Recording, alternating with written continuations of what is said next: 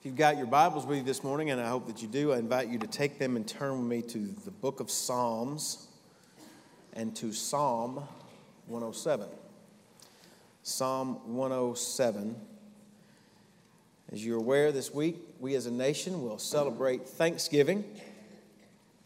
And in doing so, we look back to the fall of the year 1621 when, after a successful first harvest and after having survived a very difficult first year in a new land, those first pilgrims who had come over from England in search of religious freedom and in search of the prospect of a new life in America, they came together to celebrate with the local Indians who were in the area of Plymouth. And they had a three day feast. And that feast was organized by a man named William Bradford. Bradford had become Plymouth Colony's first governor. He was also a pastor. And his goal of this feast was so that it would be an expression of praise and thanksgiving to God for his faithfulness and his grace to those pilgrims. And it is this celebration and it is this feast that the, the Thanksgiving holiday was birthed out of. And, and it's the reason why we now celebrate it on the fourth Thursday of every November. And William Bradford was, was a known journalist. He was one who wrote a lot in a journal and, and kept uh, records of many things. And his journal was later turned into a book that was entitled Of Plymouth Plantation. And here is, here is what he wrote. Uh, he said this He says, May not and ought not the children of these fathers rightly say, Our fathers were Englishmen which came over this great ocean and were ready to perish in this wilderness. But they cried unto the Lord, and he heard their voice and looked on their adversity. Let them therefore praise the Lord because he is good and his mercies endure forever. Yes, let them which have been redeemed of the Lord show how he hath delivered them from the hand of the oppressor. When they wandered in the desert wilderness out of the way and found no city to dwell in, both hungry and thirsty, their soul was overwhelmed in them. Let them confess before the Lord his loving kindness and his wonderful works before the sons of men. Now, Bradford's words, as you will uh, no doubt notice when we get to reading into our psalm this morning, came from Psalm 107. He quotes directly from that psalm, and he found it to be helpful in offering thanks to God, not, not only for God's goodness and his mercy at the time of, of being able to celebrate that first harvest here in the New World, but uh, also in other ways. In fact, as one writer has put it, colonial life in these United States of America was rocked in the cradle of thanksgiving to the Lord. And that thanksgiving was instructed and guided by the Word of God. As such, I believe Psalm 107 is. It remains to be a helpful guide even to us today, not only as we approach the, the holiday season of Thanksgiving, but also as we come to the Lord's table this morning as we celebrate the Lord's Supper. And honestly, I think Psalm 107 is instructive for us in how we ought to be thankful people, not just on special holidays and not just when we observe the Lord's Supper, but every day of our lives. I'm going to do things just a little different today than I normally do. Instead of reading the entire passage up front, I'm going to read it in sections. And I think reading it in sections will help us understand how the psalm was written and the purpose for each section as we go through it. And so I want to begin this morning by reading the first three verses, which really serve as an introduction to the entire psalm. So hear these words. Verse 1 says, Oh, give thanks to the Lord, for he is good, for his mercy endures forever. Let the redeemed of the Lord say so, whom he has redeemed from the hand of the enemy and gathered out of the lands from the east and from the west and from the north and from the south. Now, when you read these verses, they tell us, first of all, that it is the redeemed of God. It is, it is those who have been snatched, as it were, from the hand of the enemy, those who have been saved from their ultimate ruin. Um, those are the people that ought to be the most thankful. And based upon what these first three verses tell us, I want you to note the first point on your outline. They really communicate something important to us. It tells us that the redeemed should be those who praise and thank God. It is the redeemed of the Lord who ought to be the most vocal in their praising and in their thanksgiving to God. And notice that for which the redeemed ought to be thankful. These verses tell us we ought to be thankful for his mercy as the New King James has translated it, or as the NIV translates it, for his love, or even as the ESV puts it, for his faithful, steadfast love. In the Hebrew, the, the beautiful word used there is the word hesed. That's a Hebrew word that's used over 250 times throughout the Old Testament, and it speaks of the special covenant faithfulness and favor that the Lord shows to his people. And so, in light of this introductory call to praise, it really begs a question that every one of us in this room really needs to, to ask ourselves, and that is this Are you among the redeemed? Is your testimony that God has delivered you from your sin? That, that He has gathered you, as verse 3 indicates, from your aimless wanderings and, and, and as James Boice has put it, have you now become part of God's well loved, well grounded, and well established covenant people? Listen, I want you to know that if you cannot honestly answer those questions with an affirmative answer, then the most important thing that I can say to you today is that God offers you forgiveness and redemption and deliverance if you will place your faith in Him. The Bible declares that all who will come to him by faith, he will in no wise cast out. And I hope that you will, over the course of this service today, and over the course of, of this week, as, as our nation's thought processes, even though all of the advertisements are going to point you to Black Friday and to all the sales that are there, I hope that you will allow the thought of Thanksgiving just the name of that holiday, the name of that day when we celebrate God's goodness to us, allow that to generate within you the thought, what do I have to be thankful for? And can I be thankful for the most important thing that Jesus Christ is my Lord and Savior? If that is your testimony, then that you have been redeemed, then you cannot sidestep the clear call to praise for what God has done for you. According to this psalm, giving thanks to the Lord and praising Him are the marks of those who belong to him. But let me also say to you that according to Romans chapter 1, refusing to do so is a mark of the unregenerate. Because those who are not redeemed of the Lord, they neither glorify God nor give thanks to him. That's what Paul writes in Romans chapter 1. Now, all of that thought then leads me to really to the second point. It's really a heading it's a question that I have posed for you. The second point on your outline is simply this Whom does the Lord redeem?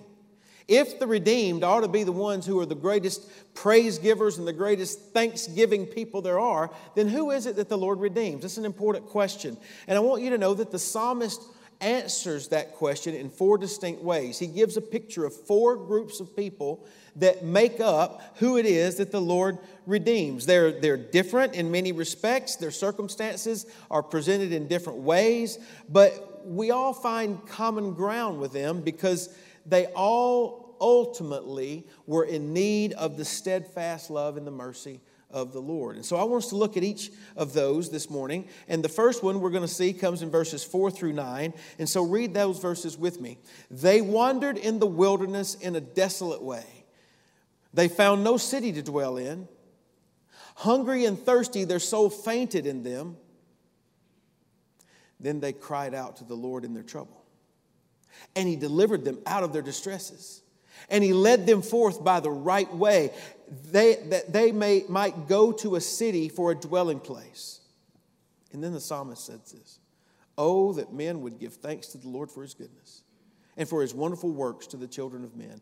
For he satisfies the longing soul, he fills the hungry soul with goodness. Now, there's the first group that the psalmist describes in answering the question who is it that makes up this redeemed people that ought to be so praising and so thanksgiving? Well, the first point that we note then there underneath that is that the Lord redeems, He saves lost and weary travelers in need of a guide. That's really what those verses tell us all about. You can understand why, why Bradford would take those words and use them in accordance with the pilgrims when they came here, looking for a place to settle, looking for a home, looking for some kind of permanency. That's what they were looking for, and that's what these are looking for as well. The psalmist describes this group of people as wilderness wanderers, people, people without a city, folks without a home, people who are hungry and yet thirsty, people who have lost hope. You just get the picture of someone who's looking for something that they cannot find. They're like nomads out in the desert that are plagued by the heat and by the dryness, and they keep searching and they keep looking for a city. They think it's coming and then they never find it. They keep looking for some sort of some shadow that they can get underneath to, to get, uh, get, get, help from the heat and from the, from the sun, but they can't find it. And this is a, a painful picture of what it means to be to live a life of desperation. But I want you to notice what happens. According to verse 6, those folks come to the end of themselves, and then finally they cry out to the Lord for help because they've exhausted all of their own means of trying to, to save themselves. And the psalmist tells us that God hears their cry, and then he delivers them from their certain doom. And then, according to verse 7, the Lord begins to lead them along the right paths so that they can dwell in a city and that they can have shelter and I want you to know that's what the Lord does. The Lord saves lost and weary travelers who are in need of a guide. What the psalmist gives us here is a picture of all humanity. You see, all people everywhere fit into this category, whether they realize it or not. By nature, all people are sinners. And as sinners, all people are separated from the light and from life. And so, as sinners, we wander. That's what we do. We wander around. As the old song from the 70s say, we're looking for love in all the wrong places. We're searching for things that we hope will satisfy us. We're looking for something that will give us the next bump that we need in our lives. We keep looking and we keep looking, and when it doesn't fill us up and we get dissatisfied, then we go to the next thing and we hunt that out, and then we go to the next place and we hunt that out. We continue to wander and search as we continue to come up empty every single time. But the good news is, is that when sinners will finally come to the end of themselves and they will call upon the Lord, He will come and save them. He will come and deliver them. He will do it. Listen, when, when this group of lost and wandering nomads called upon the Lord, He immediately delivered them out of their distresses and led them in the straight way into a place of safety and provision. This is what I want you to know. If you if you're here this morning and you feel lost, Jesus says to you, I am the way. If you feel empty and hungry, Jesus says to you, I am the bread of life. If you feel thirsty to know God, Jesus says, I am the living water. If you feel exhausted and weary, Jesus says, I will give you rest. To get help from God, what you must do is come to the end of yourself. Realize that you are lost. Give up all of your own efforts toward trying to find your own way and call out to God. And He will lead you to Himself. Now, what I want you to notice is that the psalmist reiterates what the, the proper response is for those of us that that is our testimony. That I once was lost, but now I've been found. For if that is your testimony, notice the response, verse 8 Oh, that men would give thanks to the Lord for his goodness and for his wonderful works to the children of men. For he satisfies the longing soul and fills the hungry soul with goodness.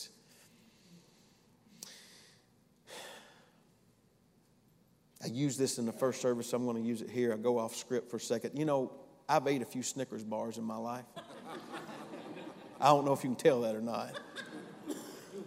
And for those of you who were here last week, let me tell you this Snickers bar goes really good with hot coffee. But that's another story for another time. Snickers has that phrase, that selling point that they use Snickers satisfies you.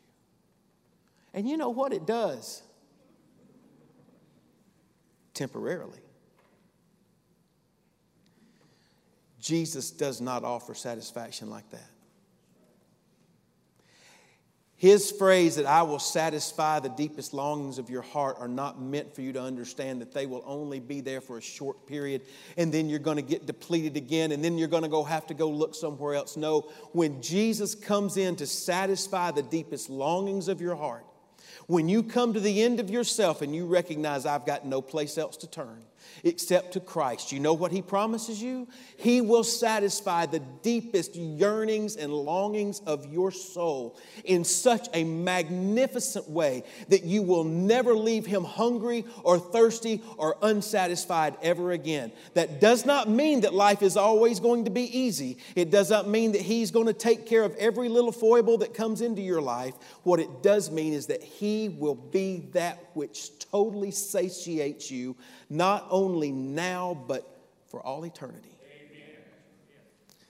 That's the kind of group of people that ought to come before the Lord with nothing but praise and thanksgiving on their lips because those are the kind of people that He redeems.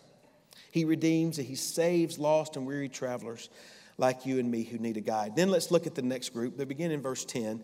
Notice this second group that he describes. He says, Those who sat in darkness and in the shadow of death, bound in affliction and irons, because they rebelled against the words of God and despised the counsel of the Most High. Therefore, he brought down their heart with labor. They fell down, and there was none to help. Then they cried out to the Lord in their trouble and he saved them out of their distresses. He brought them out of the darkness and the shadow of death and broke their chains in pieces. Oh, that men would give thanks to the Lord for his goodness and for his wonderful works to the children of men. For he has broken the gates of the bronze and he has cut the bars of iron in two. The second group that we learn about here whom does the Lord redeem? Well, the Lord frees prisoners bound by sin and facing death. The Lord frees sinners bound by sin and facing death. The first three verses describe this group of people who were in prison. They were bound, they were waiting death sentence to be carried out against them because they had rebelled against God and the words of his counsel. And that accurately really describes the, the nation of Israel that, that had been taken into captivity at this point. It was because they had not listened to nor had they obeyed the words of the prophets that the Lord had sent to them. And therefore, God used the rulers of foreign nations to, to come and to drag these people of Israel off into slavery and to punish them. And as helpless and hopeless as that first group that we just looked about was, that was wandering around and couldn't find a place to shelter, this group of people is, is, is equally bad. But then notice what happens in verse 13 they cry out for help. And when they cry out for help, the same exact thing that we saw with the first group happens with this group. The Lord, according to verse 14, brought them out of darkness and the shadow of death and broke their chains. You see, they were in darkness, now they're brought into light. They had been shackled, now they're set free. That's why we love singing that song, isn't it? My chains are gone. I've been set free. My God, my Savior has ransomed me. That's why we love that song because we identify with this group of people. I want you to know every person in this room can identify with them because we, we are all sinners by our very nature. We're bound, we're enslaved by sin, and because that's true, we stand condemned to death and eternal separation from the Lord of light and life. And since the expulsion of Adam and Eve from the Garden of Eden, humanity has been cursed by its own sin. But the good news is that those who will cry out to the Lord to save and deliver them from their bondage will experience immediate and sure redemption. Amen. And to the many of you in this room who have been ransomed from your chains, you've been set free from the penalty of sin and from the chains that once bound you. The psalmist says once more, there is only one appropriate and proper response, according to verse 15, that you will give thanks to the Lord for his goodness and for the wonderful works to the children of men. Why? Because he's torn down the gates and he's broken the bars that once held you. So that's the testimony of the second group. Let's look at the third group, beginning in verse 17. Starts out wonderfully. Fools. Because of their transgression and because of their iniquities were afflicted. Their soul abhorred all manner of food, and they drew near to the gates of death. Then they cried out to the Lord in their trouble, and He saved them out of their distresses. He sent His word and healed them and delivered them from their destructions. Oh, that men would give thanks to the Lord for His goodness and for His wonderful works to the children of men. Let them sacrifice the sacrifices of thanksgiving and declare his works with rejoicing. This third group of people, listen, who does the Lord redeem? Well, we learn here that the Lord heals the sick due to their own sin. He heals the sick due to their own sin. Now, I want you to know sickness doesn't always come into our lives because of our own sin, sometimes it does. Here you get a picture of people who are, who are sick because of their own sinfulness. In fact, in some respects, when you get down to the middle, you can even, in verses, uh, verse 18, kind of gives the impression of someone who, is, who has turned from God. And, and it's almost like a picture of an addict in a way, that they abhorred all manner of food and they drew near to the gates of death. As one has put it, this word fool there to begin with it's not referring to a mentally deficient person, it's referring to a morally deficient person. He's not talking about an unintelligent individual here. He's talking about a rebellious individual. And that rebellion will ultimately lead a person into a places where, where it, the rebellion will take a toll on their body, often emotionally, sometimes physically. In verse 18, that, that verse just gives us an indication of just how difficult that can be when, when our rebellion leads us into sickness of all kinds. They drew near to the gates of death. It was only then, notice, it was only then when they got to that point that they were willing to turn to the Lord. Do you realize? Do you realize that it is God's grace and it is His mercy in your life that lets you come to the end of your rope? that He will often allow you to go down to the very end. So that when you've exhausted all of the things that you thought were going to bring the, the happiness to your life, the things when you ignored what God had told you and you kept going down the road that He said don't go down and you continue to do it, it is only then when you get to the end that God then says, Call out to me. Come to me. And that's when it happens. That is God's grace. You may think of it in terms of, of God just doesn't care, He doesn't love you. No, God's love is often demonstrated towards you in letting you come to the end of yourself so that you can see exactly what you need in Him. And that's what happens here. And it's then that they cried out to the Lord in their trouble, verse 19 and he saved them out of their distresses. He sent his word. What did he send to them? He sent them his word. He sent them his holy scriptures. The pages of scripture have all of the details that are there to bring about healing to the distresses and the sicknesses of our bodies. I don't mean that it tells us exactly how a surgeon is supposed to operate to fix an issue. What I mean is the maladies of our souls. The scriptures have every answer that is needed for that and it is all found in Jesus Christ. Listen, you may think to yourself, you don't know how far I've gone, preacher. You don't know what all I've done. You don't know the depths of the sin to which I have engaged. You're right, I don't know. I know the depths of my own. Here's what I do know. If you think that you have gone farther than the grace of God can reach down to get you, you have not searched the scriptures. And He sends His word to you this morning. He sends His word to you in your distress and in your sickness so that you may be able to hear God will in no wise turn away one who comes to Him in humility and cries out to Him from the depths of his heart to come and save him. Verse 21 Oh, that man would give thanks to the Lord for His goodness and for his wonderful works for the children of men. And then in verse 22, it lets us know that we have a responsibility to tell others. It's not just praising in our own mind. We, we need to share what God has done for us with other people. It's sharing our testimony. So he says, let them sacrifice the sacrifices of thanksgiving and declare his works with rejoicing. Brothers and sisters, we should always be thankful and ready to give a testimony of the grace and mercy that Jesus Christ has shown to us. Well, let's look at the last group. The last group begins in verse 23. Those who go down to the sea in ships, who do business on great waters, they see the works of the Lord and his wonders in the deep, for he commands and raises the stormy wind, which lifts up the waves of the sea that mount up to the heavens, and then they go down again to the depths, and their soul melts because of trouble.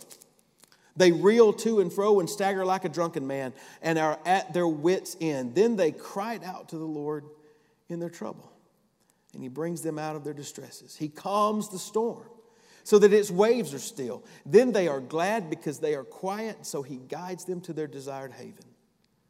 Oh, that men would give thanks to the Lord for his goodness and for his wonderful works to the children of men. Let them exalt him also in the assembly of the people and praise him in the company of the elders. The fourth point that you need to know there is the Lord delivers those who are overwhelmed by life circumstances. You notice here that nothing is pointed back to the individual as having created their circumstances.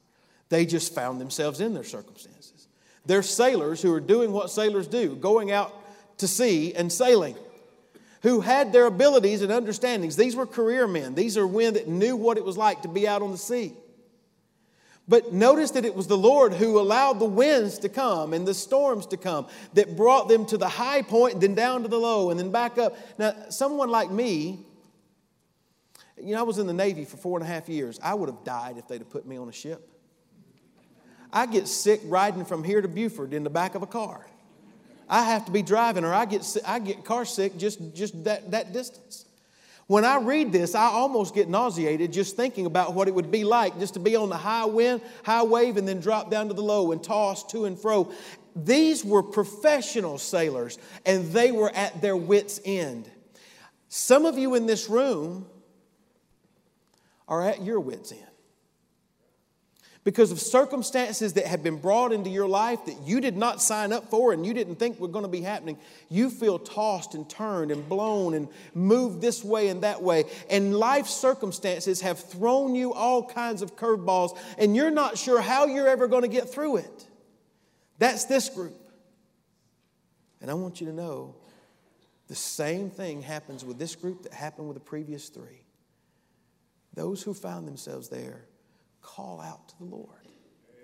They call out to Him in the middle of their distress. And He brings them out of their distresses. He calms the storm so that its waves are still.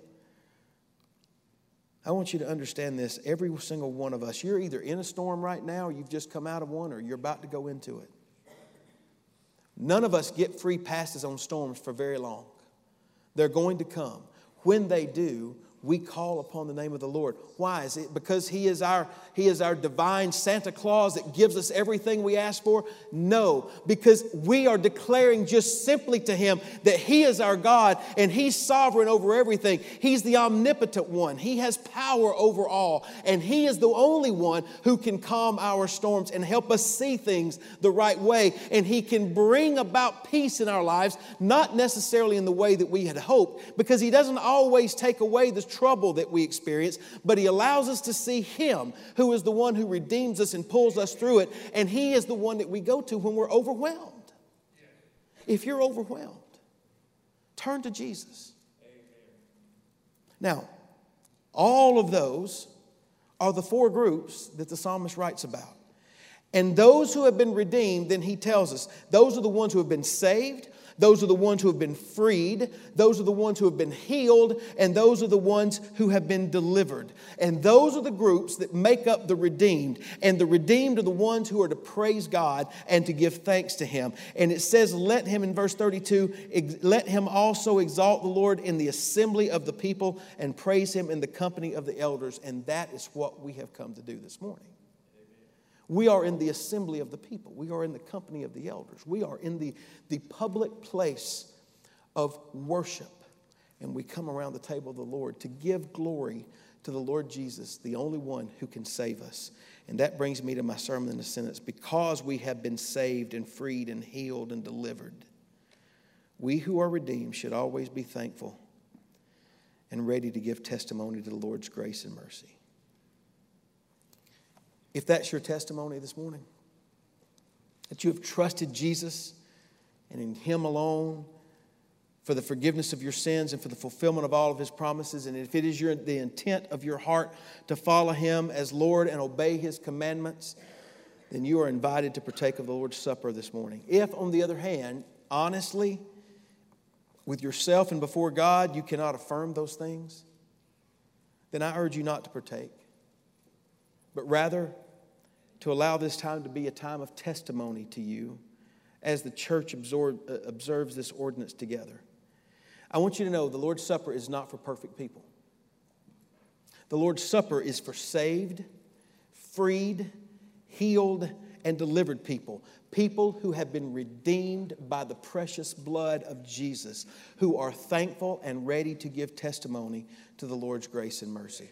And that is what this time is for this morning.